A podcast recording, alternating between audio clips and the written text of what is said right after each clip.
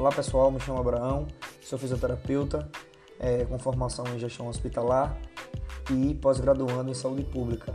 O assunto de hoje é MBA em administração hospitalar e vou trazer algumas é, visões sobre a MBA em gestão hospitalar. Né? Então, a finalidade crucial que vem trazer sobre esse tipo de gerenciamento é a construção de um conhecimento estratégico que possibilita ao profissional efetuar análise em relação à gestão financeira da instituição, seja ela privada ou pública.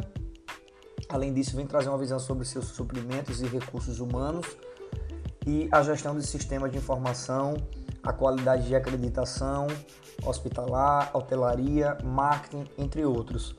É, o MBA em administração hospitalar vem trazer alguns objetivos específicos, que é desenvolver a competência, habilidades e técnicas para uma gestão sistêmica, é, com interação à integração de setores e seus processos.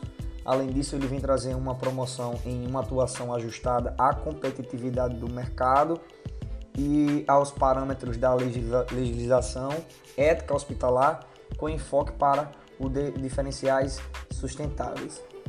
Além disso, vai trazer um fornecimento em um sólido a estrutura, foco estratégico que garante um diferencial inovador né, e, é competitivo, e os competitivos e estratégias de ações para potencializar os resultados.